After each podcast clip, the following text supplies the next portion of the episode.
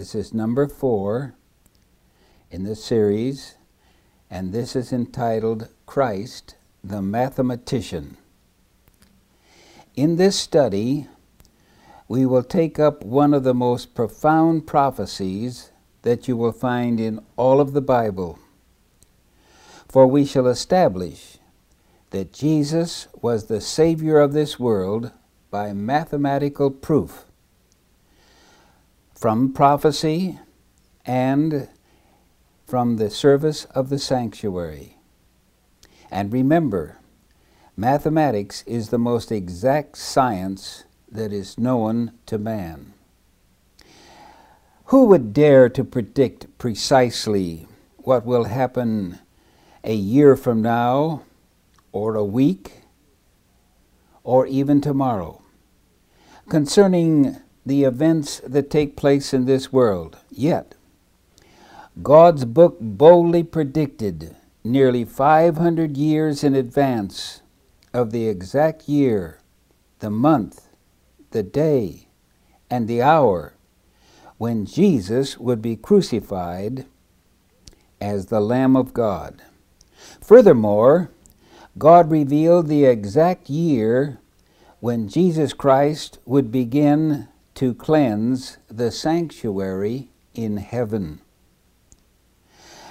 But now, before we proceed, please open up the enclosed sheet of mathematical figures that has been enclosed with this tape, so that you can follow the numbers that I will give. For you see, in seeing, it will help you to comprehend and to believe. Since these tapes are copied by the hundreds, you may not have been given a copy of these figures.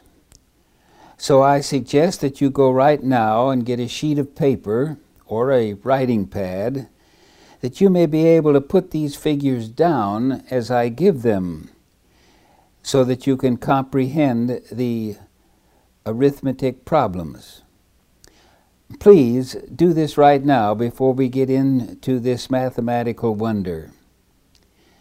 You may even want to listen several times to this tape. And may I make one suggestion? When you share this tape with others, will you please copy this sheet that has been enclosed and see that everyone who is to listen to this tape has a copy. It will only cost you a few cents at a copy machine, and it will mean so much to help others.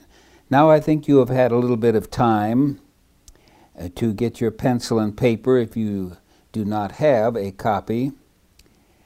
And uh, we will begin now, as I am going to read from the eighth chapter of the book of Daniel. For in this chapter, God uh, gives us a vision of what was to take, late, take place at a later date. Now we will read from Daniel's own account of how the angel was commissioned to explain every detail of this vision to him, so that he might thoroughly understand it. Let us read a portion of this amazing prediction as given by the angel of God to Daniel. I am reading from Daniel eight, verse fourteen. And the angel said to me, "Unto two thousand and three hundred days, then shall the sanctuary be cleansed." You will notice that God commanded Gabriel, the highest angel of heaven, to instruct Daniel with the interpretation. Notice carefully, Daniel eight sixteen, "And I heard a man's voice, which said to Gabriel, make this man to understand the vision." Now, as Gabriel began to open up the mind of Daniel to the great events that were to transpire in the future, Daniel was so overwhelmed that he fainted. So the angel left him until he recovered. Then, as we read on, you'll find that Daniel prayed for his instructor to return and to finish the job of interpretation. This is recorded in the ninth chapter, and I'm reading verses twenty-one and twenty-two. As Daniel was praying, he says, "Yea, while I was speaking in prayer, even the man Gabriel, whom I had seen in the vision at the beginning, being caused to fly swiftly, touched me about the time of the evening oblation, and he informed me and talked with me, and said, O Daniel, I am now come forth to give thee skill and understanding." In other words, the angel Gabriel is saying, Daniel, I have come back now to finish the explanation that was interrupted when you fainted. So the angel begins to explain the twenty-three hundred days of prophecy, which was such a great mystery to Daniel. He begins in verse twenty-four. Listen. Seventy weeks are determined upon thy people and upon the holy city, to finish the transgression, to make an end of sins, to make reconciliation for iniquity, and to bring in everlasting righteousness, and to seal up the vision and prophecy, and to anoint the most holy. Now let's begin at the beginning. Notice the first two words, seventy weeks. Now this is a measure of time. Gabriel begins by stating, seventy weeks are determined upon thy people. Now at the time of this prophecy, the Jewish people were God's chosen people, and of course Daniel was numbered with them. Now this prophecy deals especially with the Jewish people, for it said, determined upon thy people, and you notice it said, upon the holy city, which refers to Jerusalem. Now the word determined in the original Hebrew means to cut off. In other words, the seventy weeks are a segment or a part of the twenty-three hundred days. So now we read Daniel nine twenty-four, seventy weeks are determined upon thy people. What Daniel is saying is that the first seventy weeks of this prophecy are given to the Jews. Now comes our first arithmetic, arithmetic problem. We have twenty-three hundred days, and from this we must subtract seventy weeks. But wait, you can't subtract week from days in figures without first making the weeks into days. And so remember, as you look now at this chart, remember there are seven days in each week. So we take the seventy weeks and multiply this number by seven, and this will equal four hundred ninety days. Then we subtract the four hundred ninety days from the two thousand three hundred days, and this leaves one thousand eight hundred ten days. Let's look at it again. seventy weeks, and we times it by seven days in a week. That gives us four hundred ninety days. Then we take the total number of the days in this prophecy, subtract four hundred ninety, and we are left with one thousand eight hundred ten days. Now that was simple, isn't it? So now you can see that the twenty-three hundred days is divided in two segments, the first to the Jews, which we will find, and the last to the Gentiles. The first segment is four hundred ninety days, and the last segment is one thousand eight hundred ten days, which brings us to the great point that we are going to establish, that at that time there would be a cleansing of the sanctuary. But before we go further, we must remember that in prophecy, a day stands for a year. This is found in Ezekiel, the fourth chapter, in verse six. I'm quoting, "I have appointed thee each day for a year." It is interesting to note that a day for a year in prophecy is the rule for prophetic interpretation. Thus, these twenty-three hundred days is actually twenty-three hundred literal years. And this first section of four hundred ninety days is actually four hundred ninety literal years. So, to make it clear, I repeat, the twenty-three hundred years is divided into two separate segments of four hundred ninety years to the Jews, and the remaining one thousand eight hundred ten years for the Gentiles.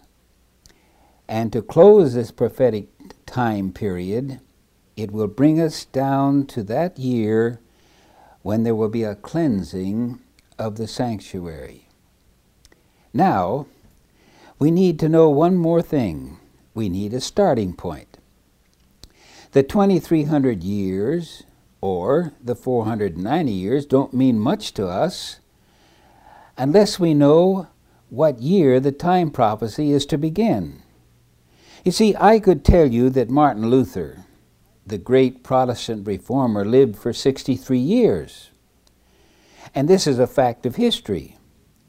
But if you don't know any more, you would never know when he lived. But if I tell you that Luther was born in sixteen eighty-three and he lived for sixty-three years, you would know when he died. You would now know this by adding sixty-three years to the date of his birth. Simple, simple arithmetic. And so the Lord knew that we would need some additional facts. So, He gave us the starting point of this prophecy. And where did we find it? The angel instructed Daniel that the seventy weeks, or the four hundred ninety year period, was to begin, notice now, from the time that a decree was given to restore and to rebuild Jerusalem. You remember that Nebuchadnezzar had destroyed Jerusalem, but God had said the time would come when it was to be rebuilt. And we find out that this decree was issued by, as you read in Ezra six fourteen. And I'm reading that in the book of Ezra. It says, "The elders and the Jews builded," talking about the temple, "and they prospered through the prophesying of Haggai and the prophet of Zechariah, the son of Idu. And they builded and finished it according to the commandment of God." But now notice, "and according to the commandment of Cyrus and Darius and Artaxerxes, the king of Persia." Now there were three kings involved who had a part in issuing this decree. And Ezra finally received the final authority to restore the temple in the year four hundred fifty-seven B C from the king Artaxerxes, who was the Persian king. And where do we find this proof? We find it in a letter from Artaxerxes to Ezra, conferring this authority, as you read in Ezra, the seventh chapter, verses twelve to twenty-eight. So, now we actually have a starting point. The date of this decree was four hundred fifty-seven B C. You will find it in the margin of some of your King James versions of the Bible. And history has verified this event to such an extent that it has been established by concurrent eclipses. There is positively no question concerning this date. And God tells us that we are to count the first four hundred ninety years of this prophecy from the date when the command was given to restore and build Jerusalem, as was issued in the fall of four hundred fifty-seven B C, meaning four hundred fifty-seven years before Christ. Now, we are ready for something startling, something wonderful. This prophecy given to Daniel some five hundred years before Christ was born actually foretold when the Messiah was to begin his ministry. Look closely at these words of Daniel nine twenty-five. Know therefore and understand that from the going forth of the commandment to restore and to build Jerusalem unto the Messiah the Prince shall be seven weeks, threescore and two weeks. Now we're ready to do some more arithmetic. Notice now the problem number two listed on your page. Let's add up seven weeks, three score weeks, that would be sixty, and two weeks. And the total is sixty-nine weeks. And remember that a day in prophecy stands for a year. So sixty-nine weeks times seven, the days in a week, is four hundred eighty-three days or years. And this leads us to the very date that the Messiah was to begin his mission. Now, in order to make our arithmetic simple, we will subtract four hundred fifty-seven, the date of the decree, from the year four hundred eighty-three, the number of years involved. And when these are subtracted, the answer is twenty-six years. But since the decree was issued in the last part of the year four hundred fifty-seven B C, a full year would carry us into A D twenty-seven, the exact year when Christ was to begin his earthly ministry. Now, isn't that marvelous? But let's look at a few more things in this startling prophecy.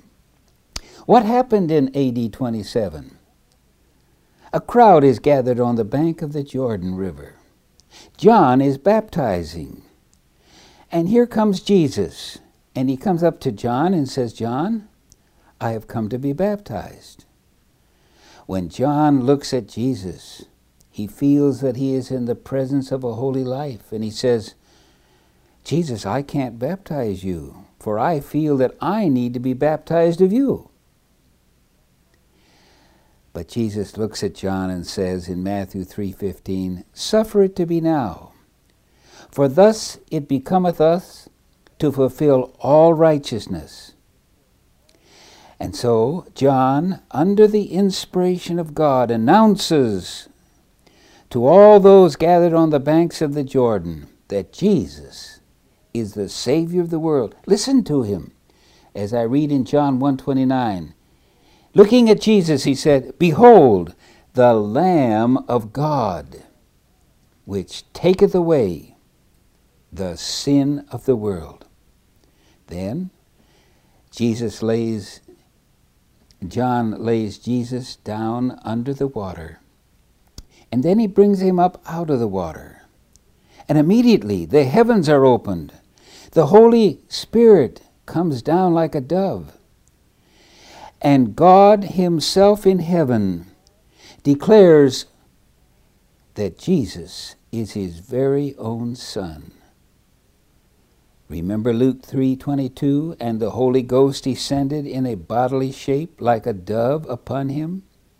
And a voice came from heaven which said, "Thou art my beloved Son, in thee I am well pleased." Immediately, Jesus began his work in the fall of twenty-seven A D, exactly at the precise time that it had been prophesied. Jesus himself recognized this time prophecy, for he began to preach by saying in Mark one fifteen, "The time is fulfilled." What time? The prophecy of Daniel.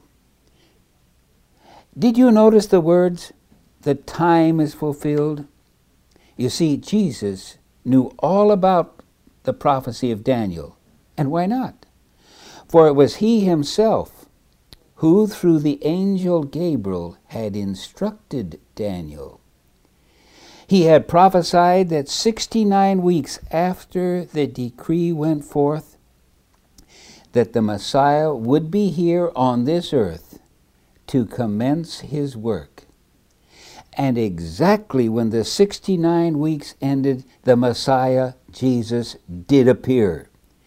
And he immediately began to preach, "The time is fulfilled." Tell me, friend, where is there anyone in this wide world who can tell you what is going to happen a year from now? I couldn't. I couldn't even tell you what's going to happen tomorrow. But here is a book, the Word of God, that in the day of Daniel told exactly what will happen hundreds of years later. I tell you, friend, this Bible is a divine book, for it told exactly the very date that Christ would appear in A D twenty-seven. Only God knows the end from the beginning, and you can trust the Bible. You can have confidence in God's Word, for it never fails. Now, this date twenty-seven A D brings us nearly to the end of the sixty-nine weeks. Uh, this date brings us to the end of the sixty-nine weeks. How many weeks are left in the seventy? Remember Daniel nine twenty-four, seventy weeks are determined upon thy people. So there is just one week left. Let me read it again. "And he shall confirm the covenant with many for one week. And in the midst of the week he shall cause the sacrifice and the oblation to cease." So, how many days in a week? Seven. And if you cut a week in half, how many days are there? Three and one half of the seven. And three and one half days, you remember in prophecy, equals three and one half years. Here, the Bible is stating that in the midst of the last week of the seventy, that the Messiah is to be cut off. Notice Daniel nine twenty-six, "And he shall be cut off, but not for himself." Can you fathom the great love of God in these words? You see, the Son of God did not deserve to die, just as the lamb in the sacrificial offering did not deserve to die. Christ was not guilty of any sin. Even the Roman governor who sentenced Christ to die said, "I find no fault in him." So he was cut off, but not for himself. He was cut off, friend, for you and for me. Just as the Bible speaks of this in Isaiah, the fifty-third chapter, verse five. "He was wounded for our transgressions. He was bruised for our iniquities. The chastisements of our peace was upon him, and with his stripes we are healed." But now let's come back to Daniel nine twenty-seven. "And he shall confirm the covenant with many for one week. And in the midst of the week he shall cause the sacrifice and the oblation to cease." How? By offering himself as the supreme sacrifice on the cross. He would thus cause the sacrificial system in the sanctuary to cease. This would be the end of the ceremonial laws and the end of the offering of lambs, goats, and heifers. Why? Because the great Lamb of God had now died on Calvary. Now this brings us to a little more arithmetic. We have established the year twenty-seven A D, but prophecy adds three and one half more years to this date. So, we will now have thirty and one half years, bringing us to the exact time when the Son of God was to be nailed to the cross. Isn't that amazing?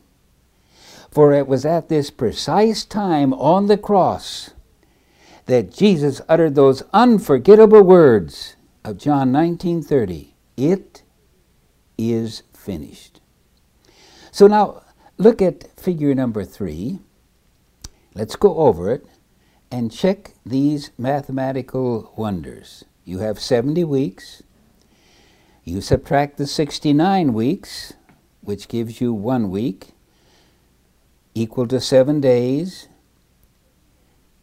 But we must divide it in two, for it said in the midst of the week, so that would leave three and a half days or prophetic years. Now you add twenty-seven A D in the fall, plus three and one half years, and it gives you thirty and one half years A D. And since the prophecy began in the fall by adding one half year, this gives us thirty-one A D in the spring. And what happened in the earthly sanctuary on this date? Why, the veil in the temple that divided the holy from the most holy was ripped by an unseen hand, ripped from the top to the bottom, signifying that the earthly sacrifices no longer had any meaning on this earth. Why? Because the great Lamb of God had now been slain, as recorded in Mark fifteen, thirty-seven and thirty-eight. And Jesus cried with a loud voice and gave up the ghost, and the veil of the temple was rent in twain, from the top to the bottom. For some fifteen hundred years, the Jews had been offering the Passover lamb. If the Jews had only studied this twenty-three hundred day prophecy in the light of the typical service of the sanctuary, they could have known, and get this, the hour, the day, the month, and the year when the Son of God would be sacrificed. For he was to die at the exact time that the Passover lamb was to be killed, which took place at three o'clock according to Jewish law. Friend, Christ is our Passover lamb, slain for the sins of the world. He was nailed to the cross at nine o'clock in the morning, and at three o'clock in the afternoon, he looked up and said, "It is finished." And he died. Just think of it. More than five hundred years before his death, it had been prophesied in specific detail. I can tell you one thing for certain. God's word, established by mathematics, that Jesus Christ is the Lamb of God. He is the Savior of the world, for he was baptized in A D twenty-seven, and he was crucified in A D thirty-one. But let us spend a moment longer about this first segment of prophecy so that the remainder of this study will be clear. You'll recall that one half of this week still remains. Here is a period of three and a half days, or in prophecy, three and a half years. And this brings us to thirty-one A D. For Christ died in the spring of the year. And this will bring us to the fall of thirty-four A D, the end of the seventy weeks. Now look at the problem number four on your paper. thirty-one A D, in the spring, you add three and one half years. The total is thirty-four A D, the fall. What happened at this specific time? This was the time when Stephen was stoned to death in the persecution by the Jews of the Christian church. For it was from that time that the Christian church went out from Jerusalem to spread the gospel to the Gentiles, to every nation on this earth. So in this study thus far, we have covered the first four hundred ninety years of the twenty-three hundred year prophecy, which takes us down to the time when the gospel was now to go to the Gentiles. And what do we have left? We have a period of one thousand eight hundred ten days or years. What was to happen at the end of that second segment of the twenty-three hundred year prophecy? What does the prophecy say? Daniel eight fourteen, it says, "Unto two thousand three hundred days, then shall the sanctuary be cleansed." So this takes us now to problem number five. You add eighteen hundred ten years to the thirty-four A D, and you will have the date eighteen forty-four. At this date, according to the prophecy, the sanctuary in heaven was to begin its cleansing. Notice it. You write down thirty-four A D in the fall. You add one thousand eight hundred ten years, and you have the date of eighteen forty-four in the fall. Now in our next study, we shall consider what took place in the heavenly sanctuary on this date of eighteen forty-four. We will discover that this date involves each of us and what we have individually done with the blood of Jesus Christ, which of course will determine our future. The study today has revealed that Christ was truly the Lamb, slain as prophesied on the day that the Passover lamb was killed. The Passover lamb served as a reminder of the deliverance from Egypt,